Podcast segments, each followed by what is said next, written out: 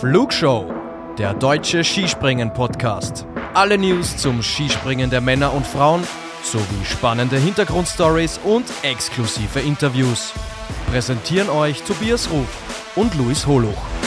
Servus, liebe Skispringen-Freunde. Die Flugshow ist zurück. Heute mit einer kleinen Spezialausgabe, die sich speist aus unheimlich vielen Fragen, die ihr uns im Laufe der letzten Monate und sogar Jahre geschickt habt. Und wir haben versprochen, es wird eine QA-Ausgabe geben. Und heute ist der Tag gekommen. Ihr fragt, wir antworten wir. Das bin ich, Tobias Ruf. Und in der Leitung ist mein geschätzter Kollege Luis Holo. Hi, Luis. Hi, Tobi, grüße dich. So, Luis, wir haben wahnsinnig viele Fragen von euch da draußen. Danke dafür schon mal. Wir verlieren keine Zeit und gehen schon rein. Thorsten Meyer hat uns vor einer langen Zeit schon äh, geschrieben und er will erstmal was zu Dieter Thoma wissen. Dieter Thoma, ehemaliger äh, Topspringer, im deutschen ähm, Skiverband, war dann auch lange Experte im ersten und hat vor einigen Jahren im Endeffekt schon aufgehört als Experte. Diesen Job hat dann Sven Hannawald übernommen, das wisst ihr ja alle. Und ja, der, äh, der Thorsten fragt uns jetzt. Ähm, Dieter Thoma hatte damals auch begründet, äh, seinen Rückzug aus dem, aus dem TV, dass er zu lange raus sei und ähm, irgendwie, ja, so ein bisschen den Bezug auch verloren hat. Und er fragt, ähm, ist das überhaupt so, dass man so den Bezug verlieren kann, dass man im Endeffekt nicht mehr ähm, da als TV-Experte auftreten kann oder will? Ja, ich fange jetzt mal an. Also das ist total unterschiedlich. Gibt in jeder Sportart ehemalige, die dem Sport noch sehr verbunden bleiben, die auch beruflich natürlich noch sehr eng dran sind wir denken jetzt nur zum Beispiel an Martin Schmidt, der ja im, im Nachwuchsbereich im Deutschen Skiverband tätig ist oder natürlich andere auch, äh, ob es ein Stefan Horngacher ist oder, oder andere Trainer, die wir gerade aktiv sind.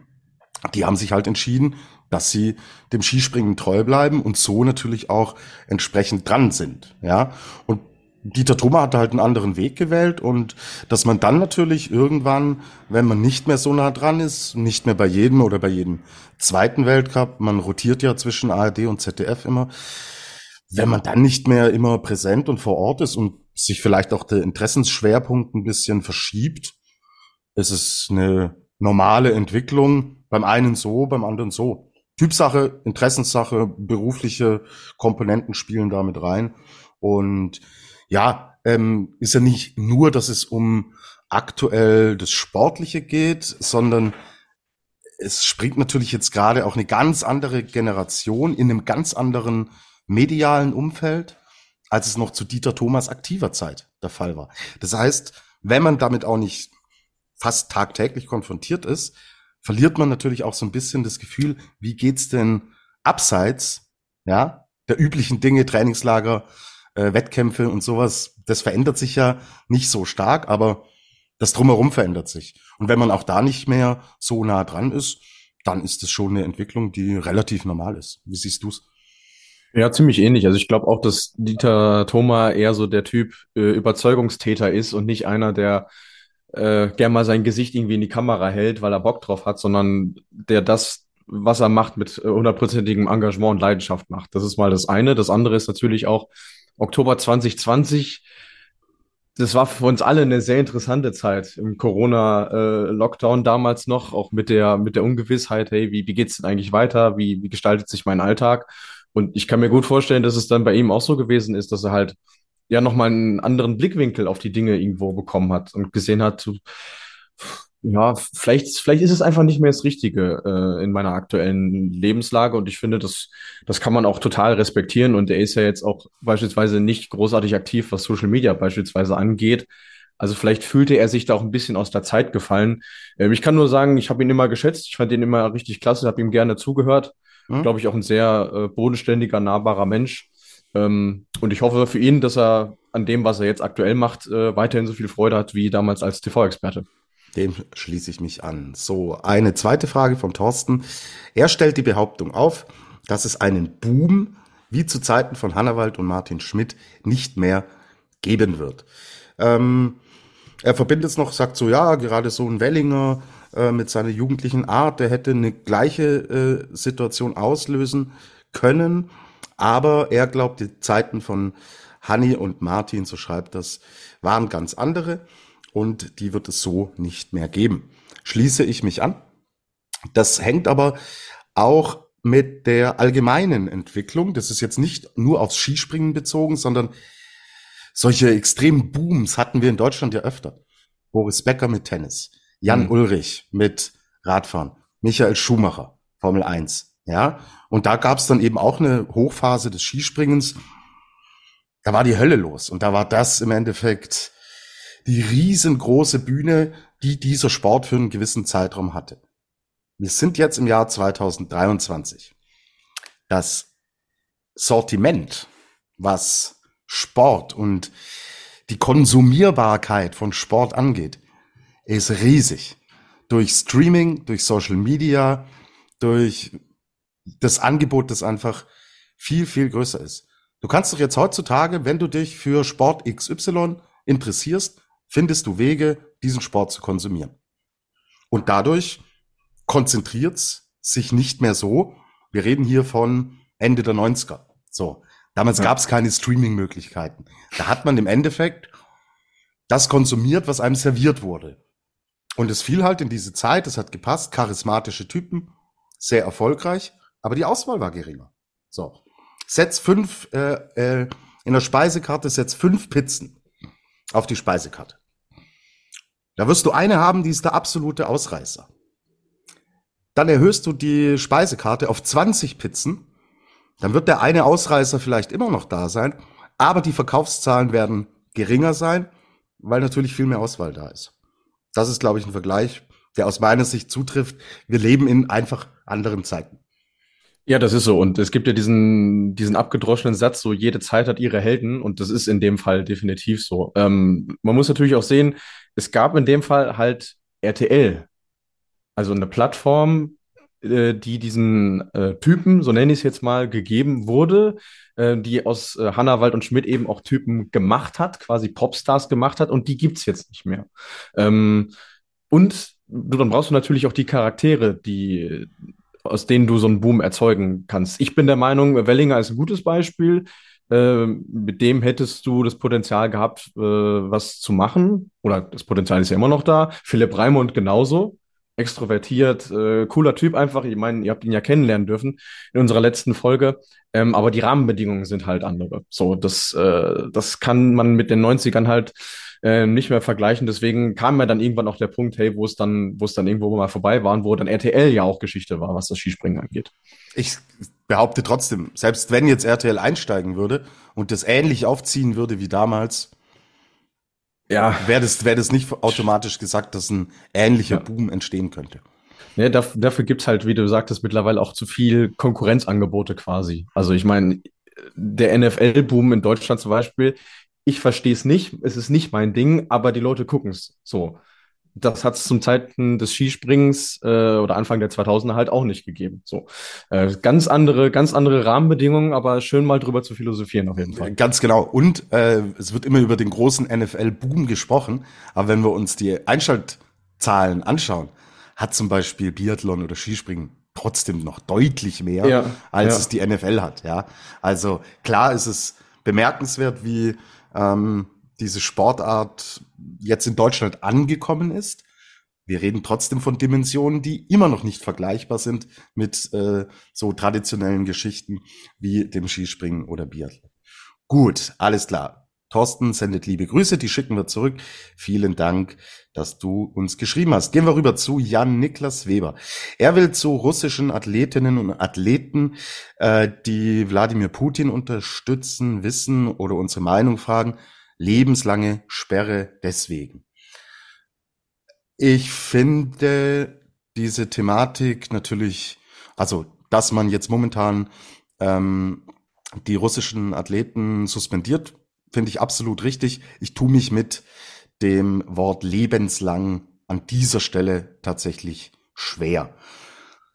Zeiten und Gegebenheiten können sich auch ändern und dann muss man, glaube ich, sich das Ganze schon noch irgendwann mal anschauen. Weil jetzt schon den Stempel drauf zu hauen und zu sagen, selbst wenn jemand sich ändert und wenn sich Umstände ändern und sich da Dinge hoffentlich irgendwann in eine positive Richtung entwickeln, warum soll man dann auch nicht die Hand reichen und sagen, okay, wir bieten euch nochmal eine Chance und die Tür ist nicht für immer zu. Also ich sehe sie momentan nur einen kleinen Spalt offen, aber ganz zuschlagen will ich sie nicht. Ja, schließe ich mich an. Ich meine, das ist ja letzten Endes auch das, was äh, zumindest die FIS und soweit ich ja äh, informiert bin, zum Beispiel auch die EBU äh, im Biathlon so gemacht haben, dass sie gesagt haben, ähm, wir behalten den Bann erstmal aufrecht, auch allein, weil die Kriegssituation sich ja im Vergleich zu dem Zeitpunkt, wo der Bann dann erstmal eingeführt wurde, sich ja nicht großartig verändert hat. So, deswegen hätte es dann auch keinen Grund gegeben, aus meiner Sicht, das irgendwie aufzuweichen oder so. Aber wie du sagst, wenn es sich hoffentlich irgendwann mal zu einem Guten entwickelt, dann ähm, sollte man die Tür definitiv offen lassen. Ähm, ganz unabhängig jetzt von welchen Personen man da spricht, weil wenn wir mal schauen, Klimov und Avakumova, gerade Avakumova, die ist jetzt schon jenseits der 30, bei der wird es jetzt auch nicht mehr ewig gehen, was das Springerische angeht. Also von daher wird wahrscheinlich da die Zeit irgendwo das, das die Frage dann beantworten. Mhm, alles klar. Gut, Jan Niklas hat zwei weitere Fragen. Äh, Flugstil. Sind wir eher Team Geiger oder Kubacki mit sehr hohem Luftstand oder eher Domin Preutz, Anders Pfannemehl, eher diese flachere Geschichte? Ach du, gute Sprünge schaue ich mir immer gerne an. Ob, hohen, ob mit hohem Luftstand oder eine flache Geschichte. Ich meine, ein Domin Preutz auf einer Skiflugschanze zu sehen, finde ich auch mega. So, wie der mhm. die Dinge da runterzieht. Ähm, bin ich, bin ich relativ relativ neutral und entspannt. Ähm, ich schaue mir beides ganz gerne an, finde es natürlich auch cool, dass unterschiedliche Herangehensweisen zum Erfolg führen können. So, dass mhm. es hier nicht dieses eine Patentrezept gibt und es heißt, nur so kannst du im Endeffekt gut und erfolgreich sein. Von daher lasse ich das für mich im Endeffekt mal offen.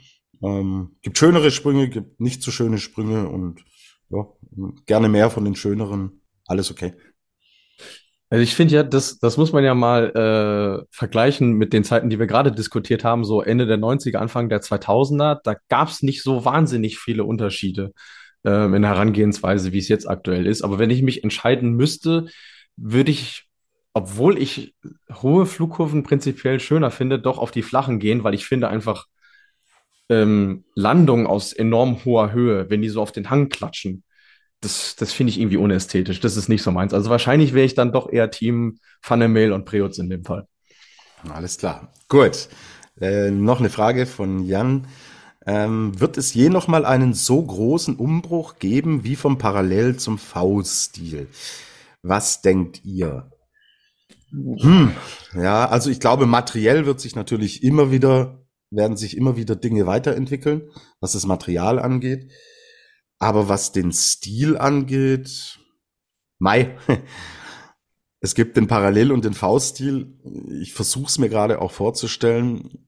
Viel mehr Spielräume sehe ich da eigentlich nicht, wie man im Endeffekt was Fuß, was Hüftstellung und so weiter angeht. Ich glaube es nicht, aber natürlich äh, ausschließen kann man auch hier nichts, aber mir fehlt ein bisschen die Vorstellungskraft. Also so krass unterschiedlich wie V und Parallelstil ja sind, kann ich es mir auch nicht vorstellen. Du hast ja leichte äh, Abwandlungen des V-Stils. Manche, die springen ja eher so ein H, also so einen ganz, ganz breiten Parallelstil. Mhm, mhm, ähm, das, das ist ja eine kleine Adaption davon, aber nichts Revolutionäres, wie es der V-Stil war. Und ich glaube, wir sind wissenschaftlich mittlerweile auch so weit, dass man ja auch mit Simulationen irgendwie berechnen kann, wie genau. funktioniert es denn am besten. Und deswegen glaube ich, das ist das Optimum, was das Thema angeht, mittlerweile ausgereizt, ja. Ja, ja, und man hätte natürlich, wenn es da, du sagst es ja, ähm, wenn es da irgendwas gäbe, wäre das längst ausprobiert worden. Ja. Und wenn das erfolgreicher ja. gewesen wäre, hätte es sich längst durchgesetzt. Das heißt, auch, ja. da geht unsere Tendenz zu Nein. Lea, Markus Eisenbichler-Best, äh, könnt ihr mal alle deutschen Rekordhalter sagen? Jahre, Name, Weite. Puh, ist jetzt natürlich ein weites Feld, Luis. Du hast dir, glaube ich, ein bisschen was zurechtgelegt. Ähm, ja. Was kannst du denn kredenzen? Naja, die, die Frage kann man ja äh, in zweierlei Richtungen deuten. Also geht es jetzt um die deutschen Landesrekordhalter, weil das wäre eine sehr, sehr lange Liste, oder geht es um die deutschen Weltrekordhalter? Und die habe ich mir jetzt mal geschnappt. Es gab zehn Weltrekorde von insgesamt acht deutschen äh, Skispringern bislang. Äh, der letzte tatsächlich 1999 von Martin Schmidt. Und das ist auch die längste Durststrecke, die die äh, Deutschen hatten, seitdem äh, ja das Skifliegen quasi offiziell als Disziplin gibt. Also es fängt an 1941 mit einem Mann namens Rudi Gehring aus Thüringen, der ist gleich zweimal Weltrekord gesprungen am gleichen Tag mit 108 und 118 Metern. Dann haben wir so Namen wie Sepp Weiler, Peter Lesser, Manfred Wolf, Heinz Wosipivo, ehemaliger Trainer von unserer Expertin Ulrike Gressler übrigens. Ähm, ein Mann namens Falco Weißpflug, ähm, Klaus Ostwald 1979 und dann eben Martin Schmidt 214,5 Metern in Planica 1999. Das war der letzte. Ähm, und beim Namen Falco werden sicherlich dem einen oder anderen äh, die, die Glocken läuten. Das ist ja äh, einer der größten österreichischen Musiker überhaupt. Und der hat sich tatsächlich nach diesem DDR-Skispringer benannt. Also der hat den im Fernsehen, nehme ich jetzt mal an, der hat den gesehen, dachte sich, boah, das ist aber ein cooler Typ. Und dann hat er irgendwann angefangen, Musik zu machen, suchte nach einem Künstlernamen und hat sich dann eben Falco genannt. Äh, ganz, ganz amüsante äh, Anekdote. Aber ja, das ist jetzt im kurzen Abriss dazu, wenn wir jetzt die deutschen Landesrekordhalter hätten auflisten müssen. Es gibt da keine Statistik für, die hätte man machen müssen und äh, dazu fehlte uns leider die Zeit. Genau, richtig. Und dann würde das hier auch eskalieren und ausarten. Wir kommen nachher noch zu einer Frage, was wir am Podcast besser machen würden. Ähm, da denkt dann später mal an mich. So, äh, Dade will äh, wissen, glaubt ihr, es wird mal wieder einen Weltcup in Tschechien, zum Beispiel in Liberec geben? Irgendwann hoffe ich doch schon. So in naher Zukunft eher schwierig, oder? Ja, das, äh, das denke ich auch. Äh, ich meine, äh, Rainer Kalmund sagt ja mal, glaube ich, die Chancen stehen 50-50 oder sogar 60-60. Ich glaube, damit kann man die Frage auch kurz beantworten. Äh, es gibt ja aktuell dieses sagenumwogene Projekt in, in Harachow, wo sie die aktuelle Großschanze zu einer Giant Hill umbauen wollen mit HS 167 oder so. Aber bis die mal die Knete da zusammen haben, und das ist echt ein großes Projekt, boah, also das, da werden sicherlich noch ein paar Jahre ins Land gehen. Also, ob es dieses Jahrzehnt noch klappt, ich, ich glaube es fast nicht, ehrlicherweise. Mhm. Sehe ich auch so. Würdet ihr Rena gerne mal im Weltcup sehen? Äh, ich ja. Ich finde die Anlage äh, sehr cool. Es sind zwei äh, Naturschanzen in, in Norwegen, auch äh, sehr beliebter COC-Gastgeber. Allein um mal auch was anderes, was Frisches im Weltcup zu sehen, ähm, was du sonst eigentlich nicht so serviert bekommst. Aber ich glaube, die sind von ihrer Infrastruktur her noch ein gutes Stück weit davon weg, äh, einen Weltcup austragen zu können. Ähm, aber wenn es das irgendwann mal geben würde, ich würde mich drauf freuen. Hm? Schließe ich mich an. Cream de la Meme. Seid ihr auch der Meinung, dass auch mal mehr Aufmerksamkeit auf den COC gelegt werden sollte. Weiß ich jetzt nicht genau Aufmerksamkeit von wem, ob jetzt zum Beispiel damit TV-Zeiten oder ähnliches gemeint sind. Ja, Mai, wenn irgendwo Platz wäre, völlig hätte ich hätte ich kein Problem, fände ich fände ich gut, aber ich glaube, ähm, dass es so viele Wintersportarten gibt, die an so einem Wintersport Samstag und Sonntag auch ihre Daseinsberechtigung und das Publikum haben, das sie verdienen, dass man im Endeffekt froh sein muss, wenn der wenn Skispringen davon ein elementarer Bestandteil ist. Und dann zeigt man natürlich die höchste Kategorie. Ich will erstmal, dass der Damenweltcup den äh, Platz im deutschen Fernsehen kriegt, den er verdient. Dann über einen COC zu sprechen, ja, wenn es irgendwann, dann, dann muss es irgendwann vielleicht eine Art Streaming-Dienst für Wintersport geben. So, das fände ich eine spannende Geschichte und da hätte der COC dann entsprechend auch den, den Platz und die Kapazitäten verdient. Ansonsten, ja, weiß ich nicht, wie, wie behandelt ihr es bei skispringen.com? Also wir auf unseren Seiten, ich berichte eigentlich nicht über den COC, hängt natürlich auch mit Kapazitäten zusammen. So, wenn ich noch drei, vier Mitarbeiter hätte, da ein größeres Budget, äh, um das noch breiter auszurollen, würden wir das sicher mit auch ins Programm nehmen. Aber bei mhm. uns ist im Endeffekt schon auch der, der Fokus auf dem, auf dem Weltcup. Ja, es ist bei uns halt äh, ähnlich, weil man sieht natürlich auch, was die Leute dann wirklich interessiert genau. und wozu lohnt sich es überhaupt, einen Artikel zu machen. Äh, das ist mal die eine Geschichte. Ähm, ab und zu kommt es mal vor, dass doch ein Artikel äh, auftaucht, vor allem wenn es um, weiß ich nicht, Comebacks oder leider Verletzungen oder sowas geht, weil das dann doch halt viel gelesen wird. Aber äh, diesen Ansatz mit dem Streaming-Dienst finde ich sehr spannend, weil die FIS ja jetzt ihren eigenen Streaming-Dienst quasi äh, gelauncht hat. Ähm, jetzt rund um den alpinen Weltcup-Auftakt in Sölden. Ähm, das denke ich schon, dass das eine Möglichkeit wäre. Nur muss der Verband dann halt die Rahmenbedingungen dafür schaffen, dass es halt eine TV-Produktion gibt, weil das sind Kosten, die der Veranstalter dann tragen muss und die hat nicht jeder Veranstalter. Das ist ja. mal das eine. Das andere ist aber, ich glaube schon, dass jetzt ähm, gerade in diesem Winter mehr Aufmerksamkeit auf den COC zukommt, weil eben auch mehr Topspringer dort unterwegs sein werden durch die neuen äh, Startplatzquoten. Ähm, muss man natürlich sehen, wie nachhaltig das dann wirklich ist oder ob sie dann nach einer Saison wieder sagen, oh, war vielleicht doch eine doofe Idee, wir lassen es wieder sein. Aber jetzt für diese Saison glaube ich schon, dass wir öfter mal auch über einen COC sprechen werden. Gerade aus deutscher Sicht, ja. Ähm, ja. Also es äh, wird große Namen geben, die immer wieder im COC antreten müssen, da auch in wechselnder Besetzung. Das hat der Bundestrainer schon angekündigt, dass es da tatsächlich jetzt auch eine schärfere Rotation geben wird zwischen Weltcup und COC. Und dann im Endeffekt ähm, wird man mit Sicherheit in der Flugschau öfter über den COC, wenn auch kurz äh, sprechen, als noch in den vergangenen Jahren. Kamera- und Drohnenbilder. Auf welcher Schanze wird äh, bei Olympia 2026 gesprungen? In Predazzo tatsächlich. Ähm, WM-Ort von 1991, 2003 und 2013, äh, ja auch einigermaßen regelmäßiger äh, Weltcup-Host. Äh, das Ding ist nur, die Schanzen werden aktuell komplett neu gebaut. Also die sind komplett abgerissen worden und äh, gibt dann neues Design, gibt auch schon erste Bilder. Ich finde es sehr, sehr schick. Ich mag sowieso dieses, dieses äh, Alpine mit viel Holz und so. Also haben sie sich echt, echt was einfallen lassen. Und gibt auch neue Schanzenprofile. Also die Normalschanze wird dann äh, K98 Hill Size 109 sein und die Großschanze K128 Hill Size 143. Und das ist was komplett Neues. Das haben wir noch gar nicht. Deswegen äh, bin ich da sehr gespannt drauf und ich hoffe, es läuft mit den Skisprungschanzen besser als mit der Bob- und Rodelbahn. Das ist wohl richtig, weil diese Events werden nicht in Italien stattfinden. Das steht schon fest. Da wird man ausweichen. Unter anderem ist Innsbruck in, im Gespräch.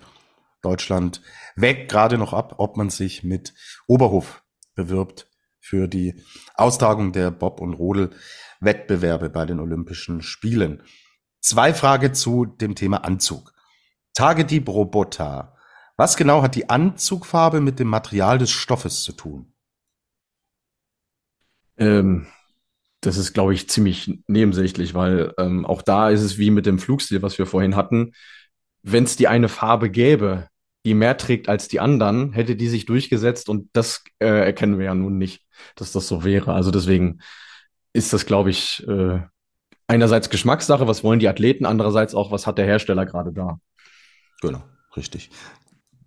Äh, sollte man, glaube ich, nicht zu viel ja. hineininterpretieren in diese Geschichte. Äh, Miggen will wissen, was passiert mit den Sprunganzügen nach der Saison?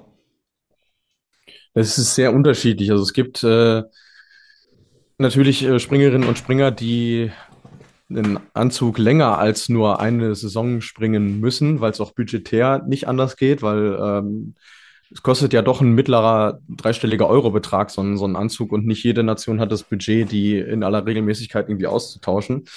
Dann gibt es natürlich Anzüge, die kommen ins Museum, ganz klassisch. Und es gibt welche, ähm, die an jüngere Athleten oder Nachwuchsathleten oder in anderen Nationen weitergegeben werden. Aber ich weiß auch von einigen Springerinnen Springern, dass die das gar nicht dürfen. Also, dass die dann einfach ja, in die Mottenkiste kommen und dann wahrscheinlich nicht mehr ausgepackt werden. Also, die dürfen die gar nicht weitergeben. Aber das sind so die gängigen, die gängigen Weiterverwendungsmaßnahmen. Äh, und aus Piotr Jouas Anzügen werden äh, Festzelte für 300 Personen ja, gebaut. Das Oktoberfest, ja. Das Oktoberfest, so ozopft ist. Vivi fragt, gibt es eine Regel, wie oft ein Springer vom Balken runter darf, beziehungsweise runter muss.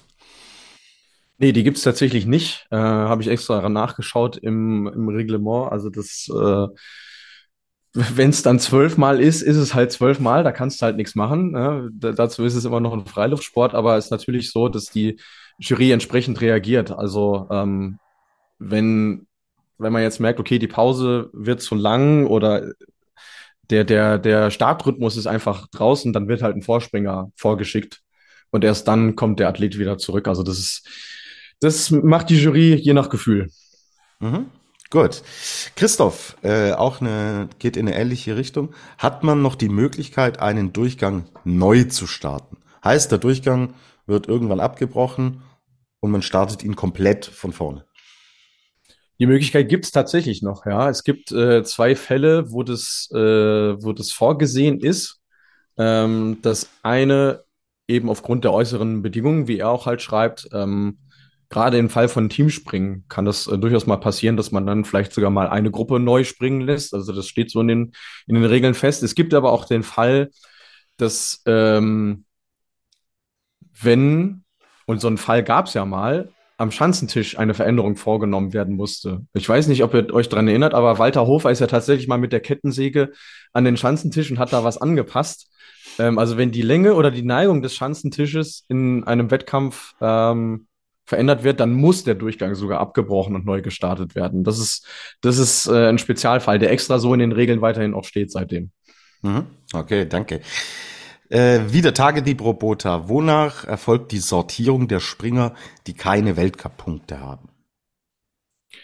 Ja gut, zuvor das dann äh, die nationale Gruppe, wenn es denn eine gibt. Ähm, auch da gibt es ja diese Saison, wie ich finde, leider eine Änderung. Bei den Herren wird die nationale Gruppe reduziert von sechs auf vier Leuten. Also die kämen dann als erstes und danach dann eben wird gelost, ganz klassisch. Ähm, deswegen braucht ihr euch auch nicht wundern, wenn es äh, bei jeder Quali eine andere Startreihenfolge gibt als am Tag davor. Ich habe erst überlegt, also klar, als Berichterstatter ist es sogar, sogar unpraktisch, gerade als Kommentator, weil du dann für zwei Tagen, zwei Tage zwei Startlisten brauchst. Aber andererseits wäre es dann irgendwie auch langweilig, wenn das wirklich, wenn die Reihenfolge wirklich gleich wäre bei beiden Tagen. Mhm. Okay, danke dafür. Äh, Sarah Orb 04. Gab es mal ein Springen, wo ihr so gedacht habt, kein Bock mehr, ich kann mir es nicht mehr anschauen? Gibt's bei mir im Endeffekt in jeder Saison, wenn's mit dem Wind wirklich so eskaliert, dass es A nicht mehr fair ist, dass es nicht mehr nachvollziehbar ist, dass es teilweise sogar grenzwertig ist, was die Gesundheit der, der äh, Athleten angeht und wenn sich's einfach zieht über Stunden und man merkt, hey, hier ist eigentlich kein Outdoor-Sport heute möglich, bitte Haken dran, vorbei, ab. Das sind Momente, die gibt's in jeder Saison und ähm, deswegen ist es für mich in meinem Fall, so gern ich mir die Sachen anschaue, aber es soll regulär sein und es soll Sinn ergeben, dass man ein Sportevent durchführt. Nee, ich meine, so Fälle hatten wir ja auch in unserer Flugshow-Historie leider schon. Also ich glaube, naja, klar. Jede Saison. Jede Saison, ja, Luis. Ja. Äh, was, was hatten wir einmal? Willingen, das war doch dieser Zwei-Stunden-Durchgang ja, einmal. richtig, richtig. Aber natürlich auch ein, ein, ein ganz krasser Sonderfall und ich glaube, da ging es vielen anderen auch so, war das Mixteam bei Olympia. Da hatte ich nach dem ersten Durchgang auch schon keinen Bock mehr und ja, das sollte ja, dann noch schlimmer kommen. Ja. Und wir reden von Olympischen Spielen. Mixed. Ja, das Format, das, das wir mega cool finden. Aber wenn sich Dinge so entwickeln, dann äh, vergeht einem schnell die Lust. Also das nichts Ungewöhnliches. Sie will auch noch wissen, was würdet ihr selber gerne am Podcast verbessern? PS, ich liebe euren Podcast, so wie er ist. Vielen Dank dafür. Also erstmal, wenn wir was verbessern wollen, dann machen wir das einfach, weil es ist unser Podcast. So. Ähm, wir sind ja. nicht nur die äh, vor dem Mikrofon, sondern auch im Hintergrund und tauschen uns natürlich auch regelmäßig aus. Ähm, was wollen wir besser machen? Wohin entwickeln wir uns? Ähm, von daher denke ich, dass wir schon gerade an dem Punkt sind, wo wir sagen, so wollen wir das Produkt, sonst würden wir es so nicht machen. Ähm, ich will ein bisschen kompakter werden. Ja. Wir hatten am Anfang extrem lange Folgen, wo wir teilweise über eineinhalb Stunden geredet und dann zu viel auch geredet haben, zu sehr ins dritte, vierte, fünfte Detail ge äh, gegangen sind. Das will ich tatsächlich ein bisschen kompakter haben äh, bei unserem Ski Alpin Podcast. Jetzt, okay, die, die zwei Folgen zum Saisonstart waren eine Ausnahme, aber wir haben im Sommer überhaupt keine Ausgabe gemacht. Deswegen musste man da natürlich recht viel investieren. Jetzt ist am Alpin-Wochenende super viel passiert. Da kann man dann auch mal länger quatschen. Aber da sind wir tatsächlich schon an dem Punkt, wo wir auch die Wochenenden, die Events tatsächlich kompakter besprechen. Und das ist ein Punkt, den ich, den ich schon, schon anstrebe. Keine Sorge, es wird jetzt nicht in einer Viertelstunde hier durchgeprügelt, aber dass es wieder 90 Minuten Ausgaben über, äh, über ein x-beliebiges Weltcup-Wochenende gibt, wenn nichts Außergewöhnliches passiert, das will ich vermeiden für die Zukunft. Mhm. Ja, guter Punkt. Also es ist äh, sicherlich auch eine Entwicklung, die man gehen muss, vielleicht sogar, wenn man so ein Format macht, wie wir das machen. Ähm, was würde ich finden? Also, mh, mm, ich glaube, an den grundsätzlichen Rahmenbedingungen, wie du es auch schon gesagt hast, an der Gestaltung würde ich, würde ich es, glaube ich, genauso lassen, wie es ist. Vielleicht noch ein bisschen mehr ähm, Formal, äh, Formatvielfalt haben, was dann aber auch heißt, es wird ein bisschen nerdiger und dann ist die Frage, wie, wie kommt das auch bei euch da draußen an? Weil wenn es zu detailverliebt wird, wie du gerade schon sagtest, Tobi, wird es, glaube ich, auch äh, schwierig, aber ich würde mich ich würde mich freuen, wenn wir zumindest, was, was definitiv ein erstrebenswertes Ziel ist, ähm, wenn wir das Ding irgendwann so auf die Beine gestellt haben, dass wir zumindest kostendeckend arbeiten würden. Das tun wir aktuell noch nicht, ähm, aber kann ja noch kommen. Genau. Marco, was ist der Unterschied zwischen den einzelnen Skimarken? Großes Thema. Sehr großes Thema. Also ich meine, äh, wie sich die Modelle jetzt unterscheiden, da müsste man tatsächlich jemanden fragen, der sie auch gesprungen ist, allesamt im Idealfall. Ähm, das kann ich nicht beantworten, das wirst du auch nicht beantworten können, lieber Tobi. Ähm, aber nur damit ihr mal so eine grundsätzliche Zuordnung habt, weil man fragt sich ja auch, hey, was ist eigentlich von wem? Äh, größter Hersteller natürlich Fischer, ganz klar. Die gelben Latten natürlich auch sehr traditionsreich, aber das ist auch die Firma, die die pinken Skier herstellt, von BWT, weil das auch ein österreichisches Unternehmen ist und die da ihre Werbefläche draufklatschen. Dann haben wir natürlich Slatna aus Slowenien, die im Prinzip die Firma Elan übernommen haben, mit der Peter Priutz äh, seinerzeit Gesamtweltcupsieger geworden ist. Dann gibt es noch die Firma SKI aus Thüringen, äh, die die damals insolvente Firma Germina übernommen haben und die die Flüge.de Ski herstellen. Äh, zeitweise war es ja auch Verivox, dieser, ich glaube, es ist ein Preisvergleich-Anbieter oder so. Und dann natürlich noch, jetzt in aller Munde, gerade auch im Alpinen, Van Dier. Ähm, die haben die Firma Augment übernommen im Salzburger Land, haben aber bald, äh, weiterhin beide Marken im Portfolio. Ähm, aber die sind ja mit einem sehr großen Knall letztes Jahr reingestartet und man sieht auch, dass sie die expandieren. Also es gibt mittlerweile deutlich mehr Springerinnen und Springer, äh, die dieses Fabrikat springen. Genau, richtig. Und wie gesagt, ansonsten unterscheiden die sich natürlich. Ähm, aber wenn ihr uns jetzt fragt, was sind die Unterschiede der verschiedenen PKWs, die man auf den Straßen sieht, glaube, da könnte so viel zum Thema bisschen äh, kompakter und, und kürzer werden. Aber ja. das war natürlich schon mal ein super Einblick. Die Paula will, dass wir das Skispringen einmal eins mit uns selber spielen. Machen wir, aber Skispringen einmal eins gibt's ganz am Ende einer Folge und das soll auch oh. heute so sein. Ja? Der Rodeo-Clown äh, fragt, glaubt ihr, dass es irgendwo, dass irgendwo noch einmal eine neue Flugschanze gebaut wird oder bleibt es bei den vier aktuellen Schanzen? Also wenn die Chinesen ihre Vision von der Flugschanze nicht wahr machen, dann glaube ich nicht dran. Weil warum? Weil es gibt, gibt, keinen, gibt keinen Grund, das zu machen, weil das auch nicht, nicht nachhaltig ist. Wenn die FIS jetzt sagen würde, hey, wir äh, machen Skifliegen auch im Sommer, ändert das die Sachlage vielleicht noch, aber ansonsten glaube ich nicht dran. Nein. Ja, ich auch nicht, weil das ist natürlich auch ein Projekt, das wahnsinnig viel Geld kostet. Und die traditionellen nationalen Skiverbände, die werden das Geld an anderer Stelle brauchen und nicht sagen, boah, äh, für eine Sportart, wo wir einen Weltcup haben pro Saison, wo dann zwei Wettbewerbe vielleicht gesprungen werden, da werden wir nicht äh, Millionen und Abermillionen investieren, um das möglich zu machen. Also von daher bin ich da auf deiner Seite. Außer der Scheich kommt jetzt um die Ecke, sagt Naja, Saudi-Arabien, Mensch, Skiflugschanze in der Wüste, warum nicht? Aber ansonsten, denen, nee. denen ist alles zuzutrauen. Ja. Genau. Gut, Lilly, was denkt ihr, haben die Skispringer in Innsbruck zwischen Qualifikation und dem Nachholspringen gemacht? In welchem Jahr sind wir denn da? Ich habe es gerade gar nicht mehr auf dem Schirm. Äh, das müsste doch letztes Jahr gewesen sein. Da warst du doch sogar vor Ort, Tobi. Ja, Wo es doch so, wo die, wo die Hechtsuppe doch in Innsbruck war, wo nicht gesprungen werden konnte und dann äh, am späten Nachmittag abgebrochen wurde und dann gab es doch zwei Springen in Bischofshofen. Das müsste doch die vorletzte Saison gewesen sein. das war nicht die letzte, sondern die vorletzte Saison. Genau, ja. Richtig. Ähm, naja, gut, also in Innsbruck sieht man es ja tatsächlich ganz gut, dass sie zur Vorbereitung im Endeffekt dann, da ist halt das äh, Containerdorf aufgebaut, ja. Da haben sie im Endeffekt, können sie in ihr, ihren Container gehen, da können sie sich aufwärmen, da können sie sich vorbereiten. Und was viele machen, ist, dass sie tatsächlich gerade am Berg Isel an der Schanze, dass sie auch da joggen und sich warm halten und einfach in, in Bewegung bleiben und Aktivierungsübungen machen, dass sie Dehnübungen machen, kann man ihnen ganz gut äh, zuschauen.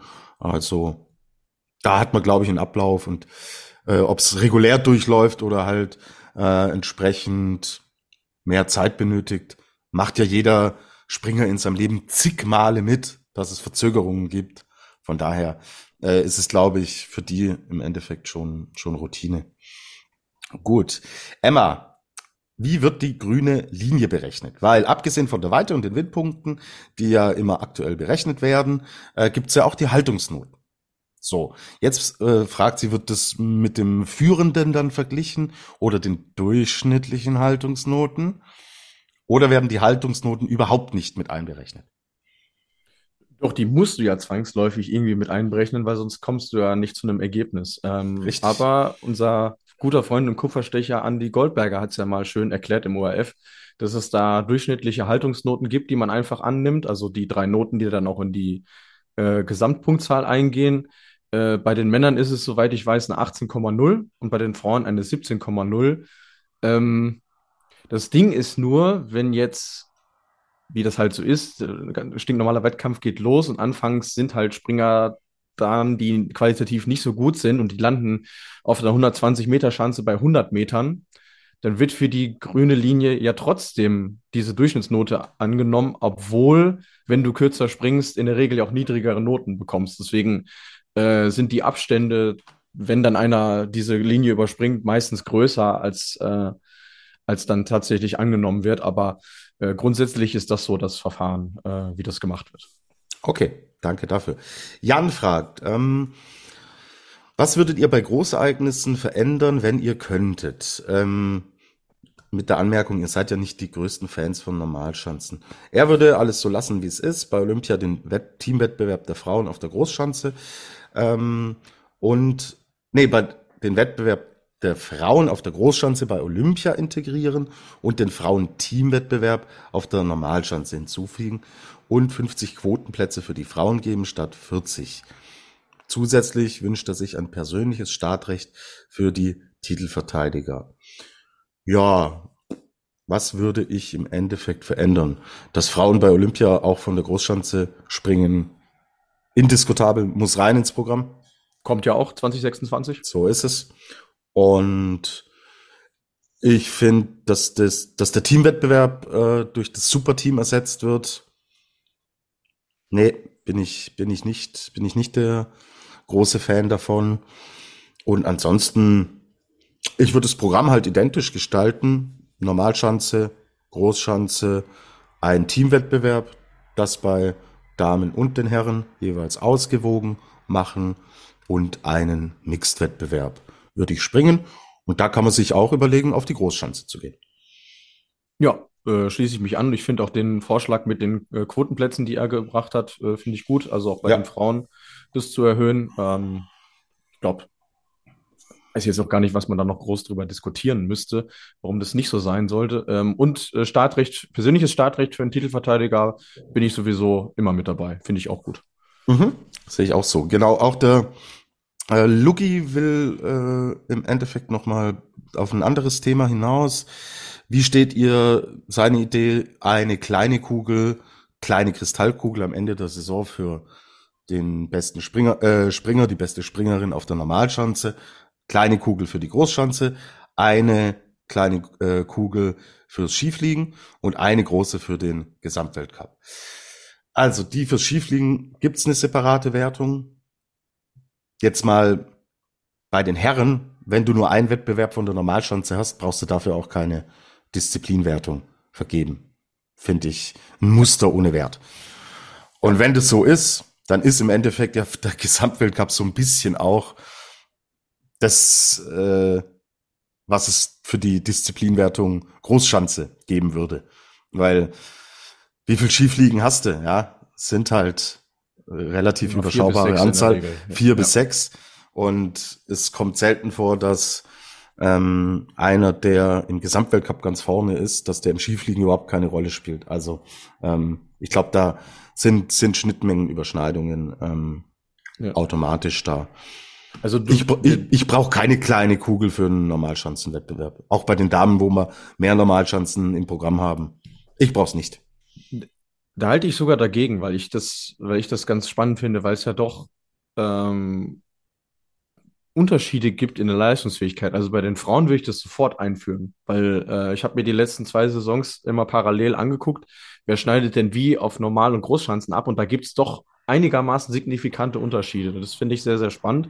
Und du hast da eben die unterschiedliche Anzahl an Wettkämpfen, ähm, die relativ gleich balanciert ist, also äh, zwischen Normal- und Großschanze.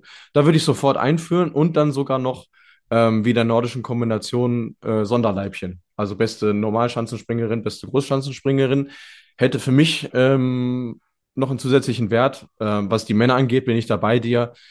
Wenn es da einen Normalschanzenspringen in Lillehammer und eins in Schirk hast, dann brauchst keine Kugel. Das ist, das ist, das ist Verschwendung. Aber wenn man dann wieder dahin ginge und sagt, hey, wir stocken die Zahl der Normalschanzenspringen auf, und springen an einem Ort, der beides hat, vielleicht auch beide Chancen, dann könnte man wieder drüber reden. Aber aktuell äh, ist es nicht zielführend. Mhm, genau.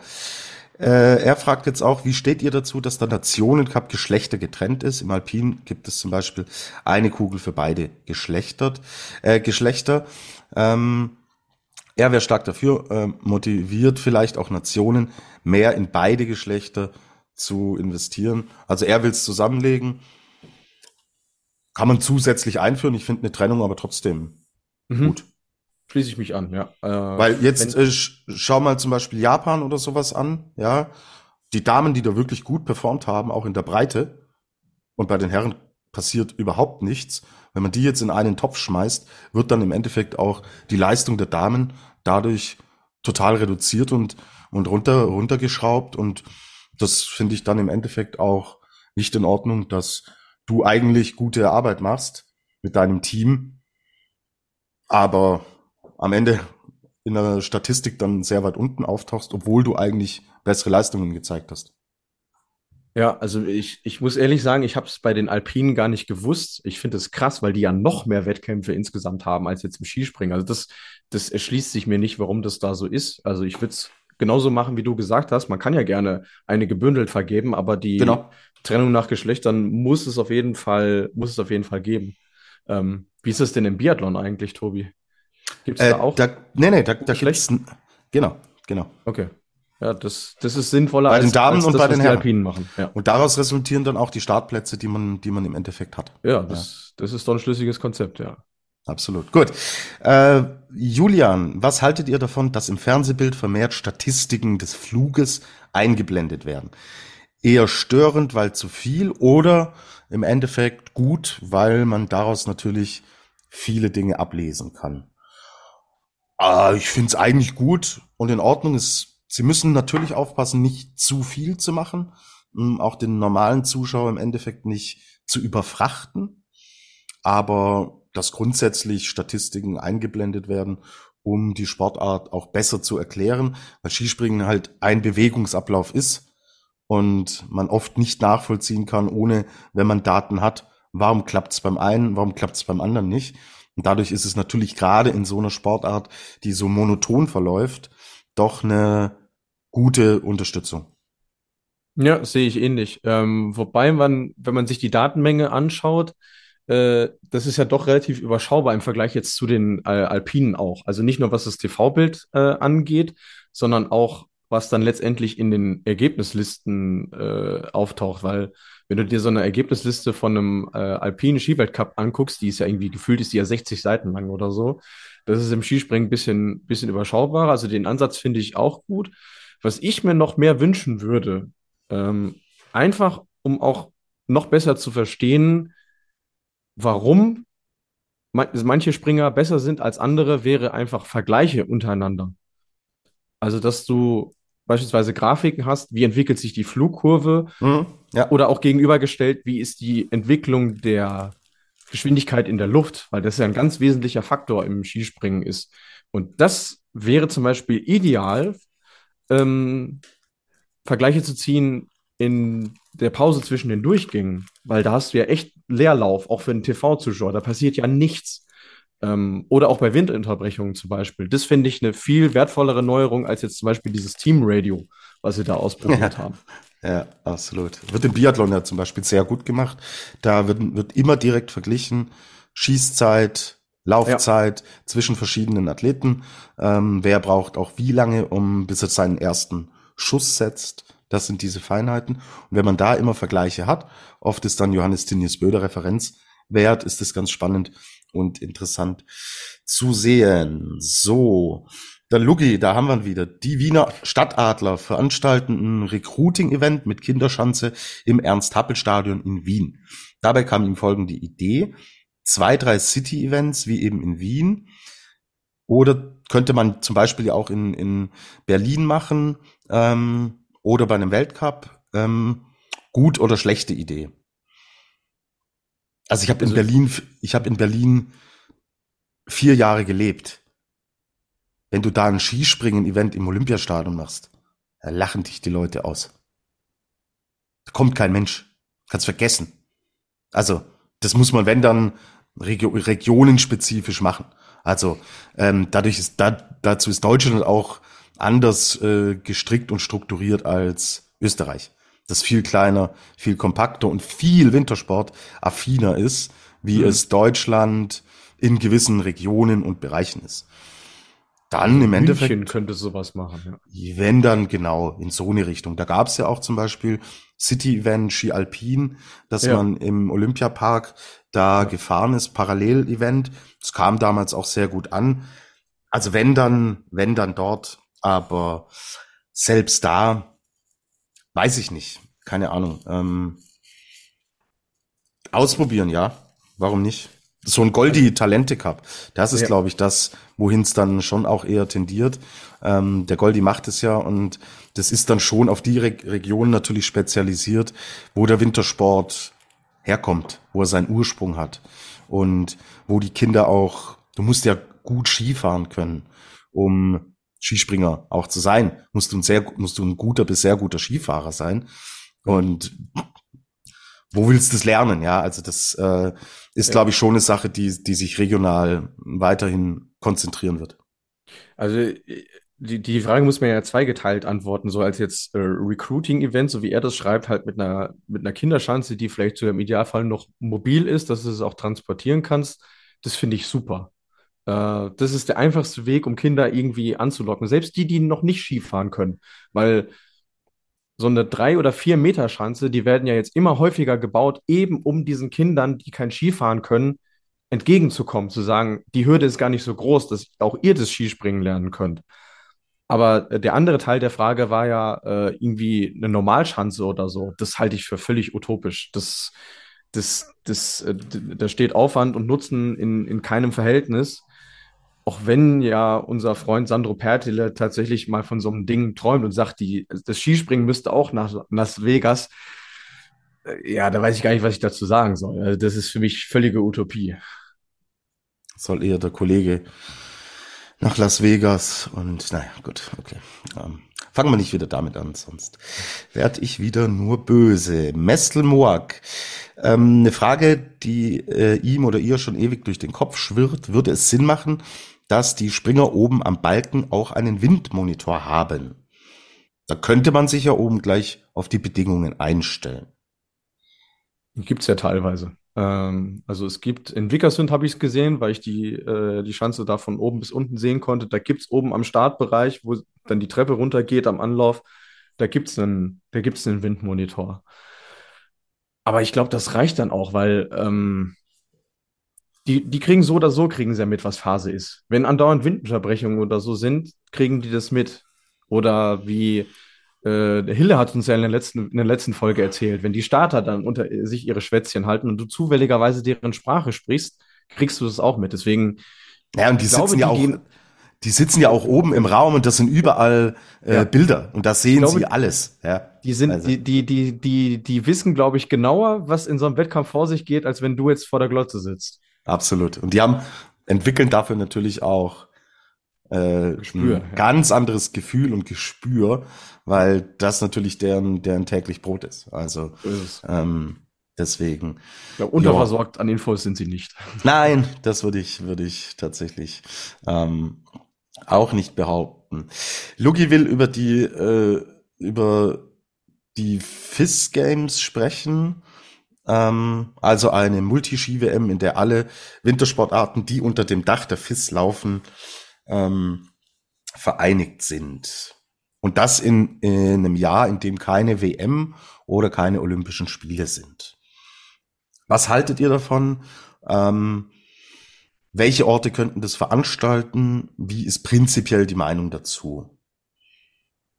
Womit sollen wir anfangen? Mit der Meinung oder dem Konzept? Äh, trag mal in, in Kürze bitte das, das Konzept vor. Also das, äh, das Konzept ist, äh, genau diese WM- oder Olympiafreien Jahre zu füllen, also ab 2028 alle vier Jahre, also 2028, 2032, 2036, 2040 und so weiter. Und ähm, was du sagtest, eben alle FIS-Sportarten unter einem Dach, das sind insgesamt neun Stück, also acht weitere neben Skispringen plus dreimal Parasport auch noch. Äh, das Ding soll 16 Tage gehen und im Skispringen äh, dann eben genau das Programm umfassen, äh, was wir eben schon bei äh, WM und Olympia erwähnt hatten, plus eventuell Skifliegen. Also auch das wäre eine Möglichkeit, dass man das mit reinnimmt. Es kommt halt auf den Austragungsort an. Und warum die FIS da so hinterher ist, ist ganz einfach. Die können das Ding selber vermarkten. Anders als WM, anders als Olympia oder auch anders als Weltcup.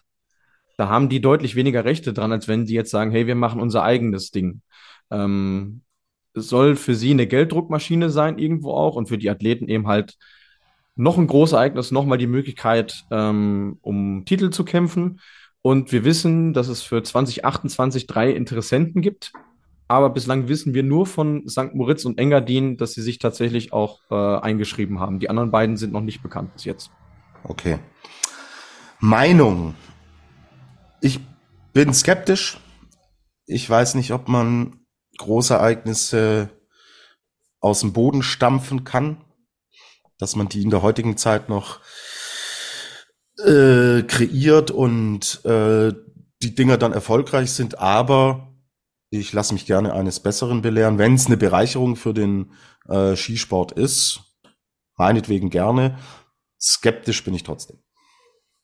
Also ich glaube, äh, sehen würde ich es auch gerne mal, allein um ein Gefühl dafür zu bekommen, wie, wie ist das eigentlich so, weil das Konzept klingt ja schon sehr, sehr schlüssig, dass du halt, du hast ja diesen Stamm an Sportlern und sagst, hey, wir bringen die alle mal wirklich an einen Ort. Ja. Die Frage ja. ist halt, wie, wie kannst du das umsetzen? Ähm, auch das Engadin ist ja jetzt nicht so klein, dass man sagen kann, hey, die sind da alle an einem Ort. Deswegen, ja, weiß ich auch nicht.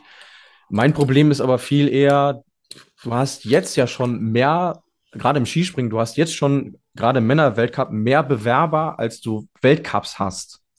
Das heißt, es bleiben sowieso zwei oder drei oder sogar noch mehr außen vor. Und wenn du auch in diesen Jahren jetzt noch mal 16 Tage blockst, also zwei Wochenenden, nimmst du denen natürlich auch die Möglichkeit, dann mit reinzurutschen. Dann würde ich sagen, da hätte ich lieber mal andere Weltcup-Organisatoren als jetzt noch so ein Großereignis. Mhm. Ein äh, interessanter Punkt. Warten wir ab, wie sich das entwickelt. Wird hier, denke ich, weiterhin Thema sein. Chrissy, es wurde über mögliche Regeländerungen gesprochen. Werner Schuster hält die BMI, also Body Mass Index Regel, für eine mögliche Stellschraube, da viele lieber, lieber kürzere Ski springen. Äh, wie viel Prozent der Springer sind denn momentan mit maximaler Skilänge unterwegs? Gibt es da offizielle Zahlen? Nein, gibt es nicht. Äh, das macht es natürlich auch schwierig, äh, die, die Frage wirklich zu beantworten. Man muss auch sagen, ich glaube, die ist gestellt worden, bevor die FIS jetzt diese ähm, Regelanpassung vorgenommen haben, dass die, dass die Springerinnen und Springer äh, ohne Ausrüstung gewogen werden, weil sie müssen ja jetzt äh, zunehmen in dem Sinne. Das heißt, da hat man jetzt schon die Anpassung vorgenommen, aber ich glaube auch, dass es die Skilänge noch am ehesten der Punkt wäre, wo du ansetzen kannst. Aber ich glaube, es sind gar nicht mal so viele, die mit maximaler Skilänge springen, weil ähm, ich glaube, an die Schule hat es ja auch in der, in der Folge gesagt, wo wir uns über die Regeln unterhalten haben. Irgendwann verlierst du ja auch das Gefühl ab einer gewissen Skilänge und dann gehst du lieber eine Nummer kürzer. Aber wäre natürlich spannend zu wissen, wie, ähm, wie da so die Verteilung ist. Mhm. Gut, aber äh, wird so stehen bleiben, äh, können wir an ja. der Stelle leider nicht beantworten. Sascha, die nationalen Meisterschaften finden in diesem Sommer über vier Wochen verteilt statt. Warum machen die Verbände das so? Und welche Vor- und Nachteile haben die unterschiedlichen Termine? Warum machen die Verbände das so? Ich glaube nicht, dass die sich absprechen, äh, wir machen an dem Wochenende nationale Meisterschaft, dann macht ihr doch bitte äh, ein Wochenende später das bleibt jedem Verband letztlich selbst überlassen, wann er die Sachen austrägt und ja. Vor- und Nachteile kann ich jetzt ehrlich gesagt in dem Punkt auch nicht ausmachen. Und dazu sind nationale Meisterschaften. Natürlich jetzt in diesem Jahr in Deutschland haben wir natürlich die Situation, dass es da schon was die Weltcup-Startplätze, wer darf in den Weltcup, dass das natürlich ein, ein, gutes Kriterium ist. Aber ansonsten haben die ja nicht die ähm, ganz große Tragweite. Also du kannst deutscher Meister im Skispringen werden, wenn du einen schlechten Winter hast, wird keiner am Ende der Saison sagen, wow, ich hatte eine coole Saison, weil ich bin deutscher Meister im Skispringen geworden. Mhm. Spielt's nicht. Nee, ist richtig. Äh, was du sagst mit den Terminen, also manchmal würde, also ich würde mir manchmal wünschen, sie würden sich absprechen, weil dann hast du nicht plötzlich drei Meisterschaften an einem Wochenende äh, und kommst dann irgendwie auch durcheinander. Ähm, Vorteile in der späten Terminierung ist natürlich, äh, je später du dran bist, desto näher bist du auch im Winter dran. Desto wahrscheinlich, genau. wahrscheinlicher ist es ja auch, dass du auf Eisspur springen kannst ähm, so wie jetzt eben bei den Norwegern oder jetzt eben auch bei den Deutschen am kommenden Wochenende. Das ist schon ein Vorteil. Aber ansonsten, das hält ja jeder nach Gutdünken. Ist ja dann der, der Verband schreibt die Meisterschaft aus und sagt, hier, Freunde, bewerbt euch drauf. Dann haben die Vereine die Möglichkeit zu sagen, hey, äh, wir wollen es dann und dann machen mit der und der Chance und dann gibt der äh, Verband das Go. So, das ist der Prozess dahinter und man sieht ja auch, dass es jeder anders macht. Manche machen ja sogar Sommer- und Wintermeisterschaften, wie jetzt in Norwegen. Nur finden die Wintermeisterschaften dann eben in der Woche statt, weiß ich nicht, äh, dieses Jahr war es zwei oder drei Tage nach der Tournee. So, da kann man sich ja dann überlegen, wer da überhaupt mitspringt, wer da überhaupt in der Lage ist zu, wer ist überhaupt verfügbar. Ähm, deswegen kann man sagen, ja, Sommermeisterschaften im Skispringen widerspricht sich irgendwo, weil es viel halt immer noch als Wintersportart sehen. Aber die Starterfelder sind dann halt eben in der Regel doch besser. Und eben, wie du sagst, für einzelne Verbände ist es halt auch ein Kriterium für die Startplätze. Ich finde jetzt die deutsche Meisterschaft super gelegt. Ja. Das ist, äh, finde ich auch. Sind drei, Wo drei Wochen vor dem, vor dem Start in die Weltcup-Saison bei den Herren jetzt. Bei den Damen sind es vier Wochen. Ja. Finde ich gut. Auf einer Schanze, wo auch Weltcup gesprungen wird, wohlgemerkt. Genau, das finde ich auch gut. Und ähm, ja, dann kristallisiert sich hier die, die A-Mannschaft raus, die zum ersten Weltcup dann auch fährt.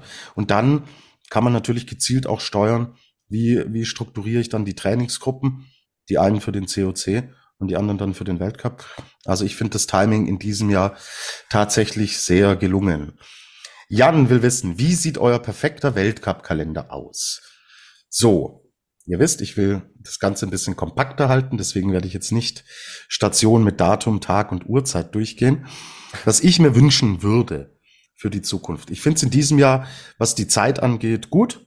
Wir fangen Ende November an, hören Ende März auf.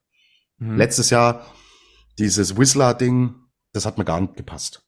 Dass da nicht, dass es ein Hybridspringen war, daran habe ich mich überhaupt nicht gestört. Mich hat diese wahnsinnig lange Pause dazwischen gestört, weil gefühlt war der Weltcup-Start nicht in Whistler. Ja. So ging's ging's uns, glaube ich, letztes Jahr. Ich hätte gerne einen bisschen schlankeren Kalender. Ich hätte gerne vier Schanzentournee ist vorbei und wir machen tatsächlich eine Woche bis zehn Tage Pause. Break. Das Ganze hätte ich auch gerne vor und nach Olympia oder nordischen Skiweltmeisterschaften. Ich rede jetzt nicht von der Skiflug-WM, die ist einfach vom Rahmen her ja letztlich wie ein, wie ein Weltcup-Wochenende. Mhm. Da kann man das Ding im Wochenturnus laufen lassen. Ich hätte gerne, aber auch um die Großereignisse herauszustellen, sie abzuheben vor einer WM oder vor Olympia eine Woche Pause und danach auch. Das ist was, was ich mir wünsche. Das ist im Biathlon nämlich, ich weiß, ich referiere und greife darauf immer sehr, sehr gerne zurück. Diese Zeit weckt Lust bei den Leuten. Die haben richtig Bock drauf. So. Willst du gelten, mach dich selten, heißt, reduzier mal ein bisschen, mach den Leuten wieder Lust, mach ihnen Appetit. Dann ist das große Ereignis, auf das wird hingefiebert. Und dann ist das große Ereignis vorbei, dann schnaufen wir alle mal durch machen eine kurze Pause, sortieren uns neu und gehen dann im Endeffekt ins letzte Saisondrittel. Das ist was, was mir gut gefällt und was ich mir wünschen würde. Ich finde es auch gut, dass man ähm, Lake Placid im äh, Programm hat, dass man in Japan weiterhin springt, weil es ist ein Weltcup. Ja, ja, ja. ich Unbedingt. und klar redet man über Klimathematiken, Reisen und so weiter, aber es ist ein Weltcup und das darf auch in einer Sportart wie Skispringen darf man auch mal ähm, nach Übersee gehen. Und das Ganze darf auch nicht verteufelt werden. Weil schaut euch andere Sportarten an, was die für einen CO2-Fußabdruck haben. Da sind wir mit dem Skispringen aber noch wirklich sehr, sehr gut unterwegs. Also das wären so im Endeffekt meine Rahmenbedingungen und ja, Dynamiken natürlich, dass jeder auch das Recht hat, in regelmäßigen Abständen Weltcups auszutragen und muss halt mal einen Standort mal ein Jahr pausieren, ist aber im nächsten Jahr wieder mit dabei. Hm, würde ich mich im Großen und Ganzen anschließen. Ähm, mir, also klar, ich verstehe deinen Punkt mit den, mit den Pausen. Klar würde das auch Lust auf mehr machen. Ich verstehe aber auch, warum sie es nicht machen, weil du hast eben halt nur eine begrenzte Schneezeit. Was ich aber auf jeden Fall ändern würde, und das kritisieren wir auch nicht zum ersten Mal, ist, es kann nicht sein, dass du Freitag, Samstag, Sonntag Weltcup hast und Mittwoch Qualifikation bei WM oder Olympia. Das. Ne, geht nicht. Never. Denk an Olympia Niemals. zurück. Das war eine Farce. Ja. Dass so, man diesen ja. Weltcup in Willingen ausgetragen hat, ja. Genau. war eine Farce. Ähm, ja. Und wir wissen alle, was auch damals mit Corona und so weiter passiert ist. Und das war eine absolute Frechheit. Ja, also das, äh, das gehört auf jeden Fall verboten. Ähm, dann, ja, also was für mich ein absoluter Schocker jetzt in diesem Weltcup-Kalender ist, kein Team springt für die Frauen, kein Mixteam, geht beides gar nicht. Absolut. Also sorry, was, was soll sowas?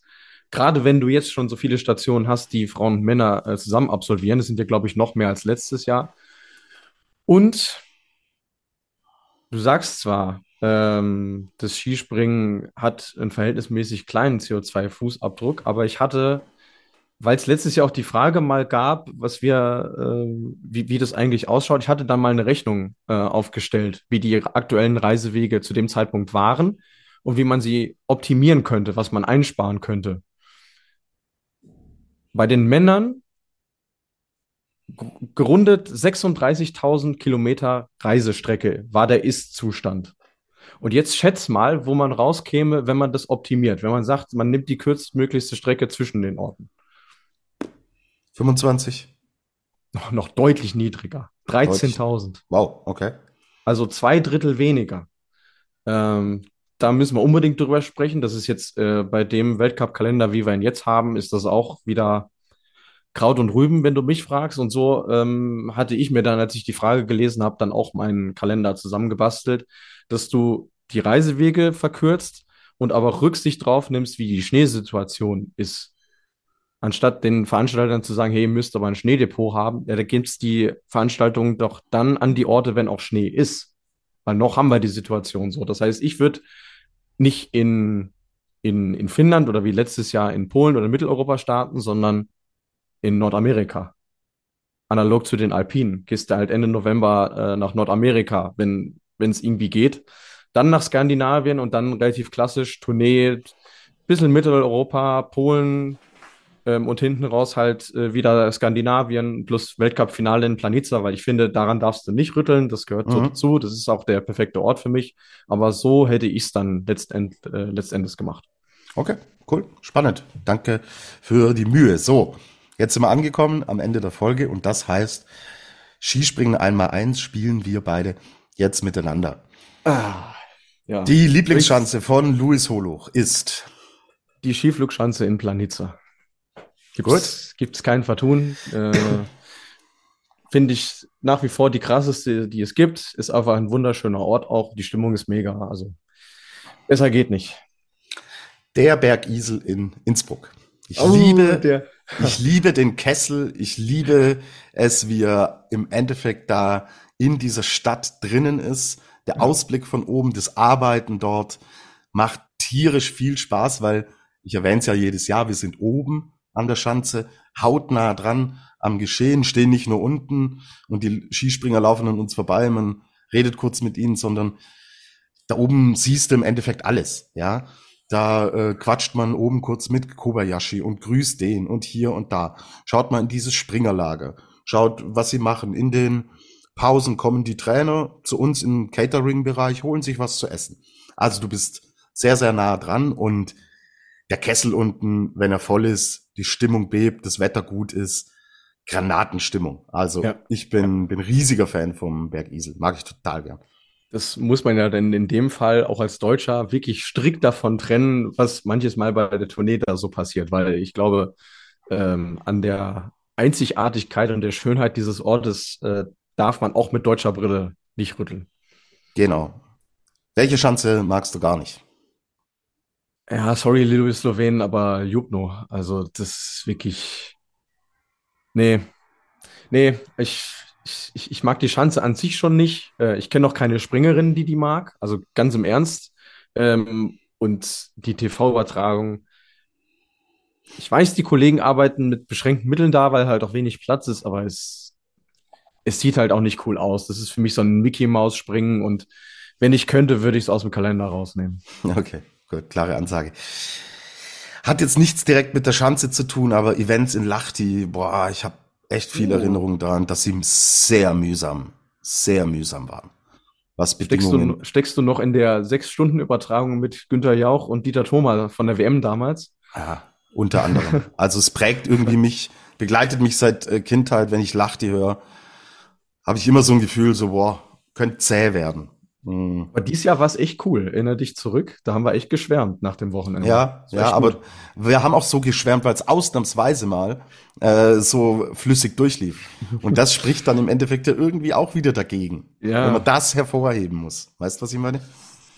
Ja, gut, dann müssen wir in dem Fall den, den Ort oder die, die, die Positionierung der Schanze kritisieren, nicht die Schanze als solche.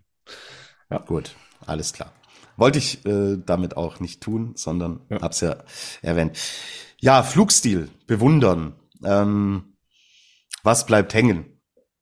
Also vom Flugstil an sich immer Katsuyoshi Funaki, weil es das Außergewöhnlichste war. Selbstläufer. Und vom Typ her immer der Goldi. Das sind die zwei, zwei Namen, die ich, die ich droppe. Was anderes hätte ich jetzt auch nicht gelten lassen bei dir, lieber Tobi. So gut, so gut kennen wir uns ja. Ja. Ich ich, ich muss zwei Namen nennen, äh, beide leider auch nicht mehr aktiv, so wie deine. Äh, das eine war bei den Frauen Sarah Hendrickson, weil es einfach so unglaublich leicht aussehen lassen hat. Äh, und ich fand tatsächlich Severin Freund zu seiner Hochzeit auch sehr, sehr schön. Vor allem, wenn man das mal vergleicht mit dem, wo der hergekommen ist. Also schaut euch mal, es gibt auf YouTube gibt's die allerersten Sprünge von Severin Freund im Weltcup in Engelberg damals noch. Schaut euch diese Sprünge an und dann meinetwegen den Schanzenrekord äh, in Faulen bei der WM. Du würdest nicht denken, dass das der gleiche Springer ist. Das fand ich sehr beeindruckend. Okay, danke dafür. Der schönste Karrieremoment. Also können wir jetzt, glaube ich, als Fan oder Journalist jeweils beantworten. Ähm, ich mache mal den Anfang diesmal. Ja. Andi Wellinger wird Olympiasieger von der Normalschanze. Meine allerersten Olympischen Spiele als Journalist. Kindheitstraum geht in Erfüllung. Es war der allererste Wettkampftag. Und Ich war in Pyeongchang vor Ort, minus 25 Grad. Also wirklich brutal. Leute, sowas habe ich noch nie erlebt. Und ähm, es ist der erste Wettkampftag. Man fiebert auf diesen Kindheitstraum hin. Und das Biathlonstadion lag direkt neben der äh, Skispringenanlage in Pyeongchang. Und mein erster Wettbewerb, den ich als Journalist bei Olympischen Spielen, ich war auch als, als Fan nie bei Olympischen Spielen, also mein erster Wettbewerb bei Olympischen Spielen, Laura Dahlmeier wird Olympiasiegerin in Pyeongchang. Völlig geflasht, völlig euphorisiert, gehe ich im Endeffekt 200 Meter weiter ins Stadion zum Skispringen. Und zur damaligen Zeit ein deutscher Olympiasieg, hm, ja, war jetzt nicht das Allerrealistischste. Und dieser Wettkampf zieht sich und zieht sich. Es war nach ein Uhr Ortszeit schon oder um ein Uhr Ortszeit. Es war schweinekalt. Leute, was ich da gefroren habe, das könnt ihr euch nicht äh, vorstellen. Aber durchgehalten und das Durchhalten hat sich gelohnt und Andy Wellinger wird Olympiasieger. Ich stehe genau auf äh, der Höhe von der Leadersbox und sehe einfach, wie dieser Mann emotional in sich zusammensackt und da springen noch 100 äh, Zuschauer vielleicht in diesem Stadion rum und alle Deutschen, inklusive mir, journalistische Objektivität, hau sie weg. Ich bin da durchgedreht und habe nur geschrien, Wellinger, Gold, Wellinger, Gold, völlig ausgeflippt und drehe mich um, schau nach oben, steht der Bundespräsident Steinmeier oben mit seiner Frau und der Delegation. Ich habe gesagt, egal, bin hoch, habe gesagt, Herr Bundespräsident, wir haben zwei Goldmedaillen jetzt schon zusammen geholt. Er war vorher auch beim Biathlon. Hat gesagt, Frankie, lass Selfie machen. Frankie hat gesagt, ja klar machen wir Selfie. Ehrenmann. Ehrenmann, Ehrenmann mit ihm noch Sehr Selfie gut. abgegriffen. Heim ins Hotel, konnte die ganze Nacht nicht schlafen, weil ich so aufgedreht war, wie so ein kleines Kind, das zum ersten Mal das erlebt hat, was es immer erleben wollte. Und deswegen musste ich nicht lange überlegen. Dieser Moment bleibt für immer. Ja, ist auch einfach eine geile Story, muss man wirklich sagen. Also das ist äh, kann man so machen, glaube ich. Ja, ja, ja. ja kann man wieder so machen, würde der Ostwestfale sogar ja. sagen. Ja, absolut. Ja, auch ich muss nicht lange überlegen und ich meine, äh, wir haben es ja hier sogar im Podcast besprochen, aber für mich bleibt es nach wie vor das ähm, Skiflugwochenende in Wickersund dieses Jahr. Ah, ja, guter Punkt. Ähm, ich, ich, war, ich war vorher einmal in Norwegen äh, für, für eine Woche und äh, war damals schon so begeistert von diesem Land und den, den Leuten, den Menschen, die da wohnen. Ähm, und deswegen habe ich mich tierisch drauf gefreut. Ich habe dort so unfassbar viele nette und begeisterte Menschen äh, treffen dürfen. Ähm, das Ambiente war auch super. Es hat mir super gefallen da. Und dann eben noch dieses, äh, dieses historische Ereignis, worauf man hingefiebert, aber irgendwo auch hingearbeitet hat, ähm, seit geraumer Zeit ja auch. Und dann immer wieder wurde es nochmal verschoben und da haben sie sich noch einen Grund einfallen lassen, warum es nicht klappen sollte. Und dann aber, als du wusstest, wir stehen jetzt vor diesem, vor diesem Monsterbacken und jetzt geht's endlich los. Also ich war so nervös wie, glaube ich, mein ganzes Leben vorher nicht. Ähm, selbst bei der Abi-Prüfung, bei der Führerscheinprüfung oder bei der Bachelorprüfung nicht, muss ich wirklich sagen. Aber ich, ich konnte dann selber irgendwann auch nicht mehr. Ich habe mich einfach so mitgefreut, so diese, diese Emotionen hautnah zu sehen, diese Flüge vor allem äh, zu sehen und die Bestätigung dafür zu bekommen, was wir vorher mal gesagt haben, hey, die können das, lasst sie nur mal halt machen. Das äh, waren wirklich ganz besondere äh, Komponenten und dann eben ja, einfach mit den Athletinnen auch zu sprechen. Äh, einfach rundum Gesamtpaket top. Und ich meine, sag niemals nie, aber es wird auch schwierig sein, das nochmal zu toppen, weil es von der Dimension her einfach so groß war. Naja, und das ist halt immer das erste Mal. So. Ja. Deswegen bei mir das erste Mal Olympia. Ähm, ich war dann auch auf der Großschanze da, wo er Silber geholt hat. Auch beim Teamspringen, wo es auch Silber gab. War auch geil. Hm. Aber diesen erst, dieses erste Mal gibt's nur einmal. Und deswegen so sind das ja. Dinge, die bleiben. Ja, bleibt noch der kurioseste Moment also Louis meinen, das, den muss der wohl wissen, bitte. Dein kuriosester. Das hat was mit Essen zu tun. Ach so, die, das Würsteltrauma von, von Bischofshofen. Na ja. sicher, ich hatte Hunger Tat, ohne Ende. Tatort Sepp Radl Skistadion, ja. So ist es. Hunger ohne Ende, geh hoch beim Catering, ja, hab mich so auf die Würstel gefreut, die ich beim Nebenmanns äh, ah. gesehen habe und dann steht Adam Morsch vor mir. Ich denk, boah, geil. Ja, stehst vor, äh, vor dir steht eine Legende und der holt sich Wiener Würstel und du holst dir Wiener Würstel. Adam Morsch zieht sich seine Wiener Würstel raus. Ich sag, ich hätte auch gern ein paar Wiener Würstel. Na, sind jetzt aus. Ja. Und Adam Mausch hat mir die Wiener Würstel in Bischofshofen weggegessen. Du bist dran.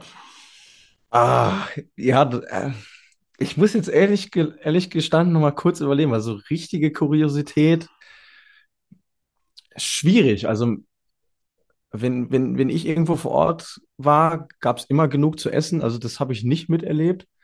Aber ich glaube, also die Geschichte, die Geschichte kann ich, kann ich erzählen, weil ich glaube, auch das war eine ein, ein einmaliges Ding ähm, im, ich glaube, müsste März 2018 gewesen sein, gab es ein Gewinnspiel auf Instagram. Da sollte man Gregor Schlierenzauer eine äh, Direktnachricht schreiben, ähm, warum man denn bei einem gewissen Event dabei sein möchte, wo es auch um Skispringen gehen sollte. Und da dachte ich so, ja, ich gewinne bei solchen Sachen sowieso nie was, aber probieren kann ich es ja trotzdem. Habe dann eben quasi ein kleines Bewerbungsschreiben äh, geschrieben, obwohl ich zu dem Zeitpunkt nicht mal wusste, äh, meinte jetzt eigentlich Leute international oder ausschließlich aus Österreich.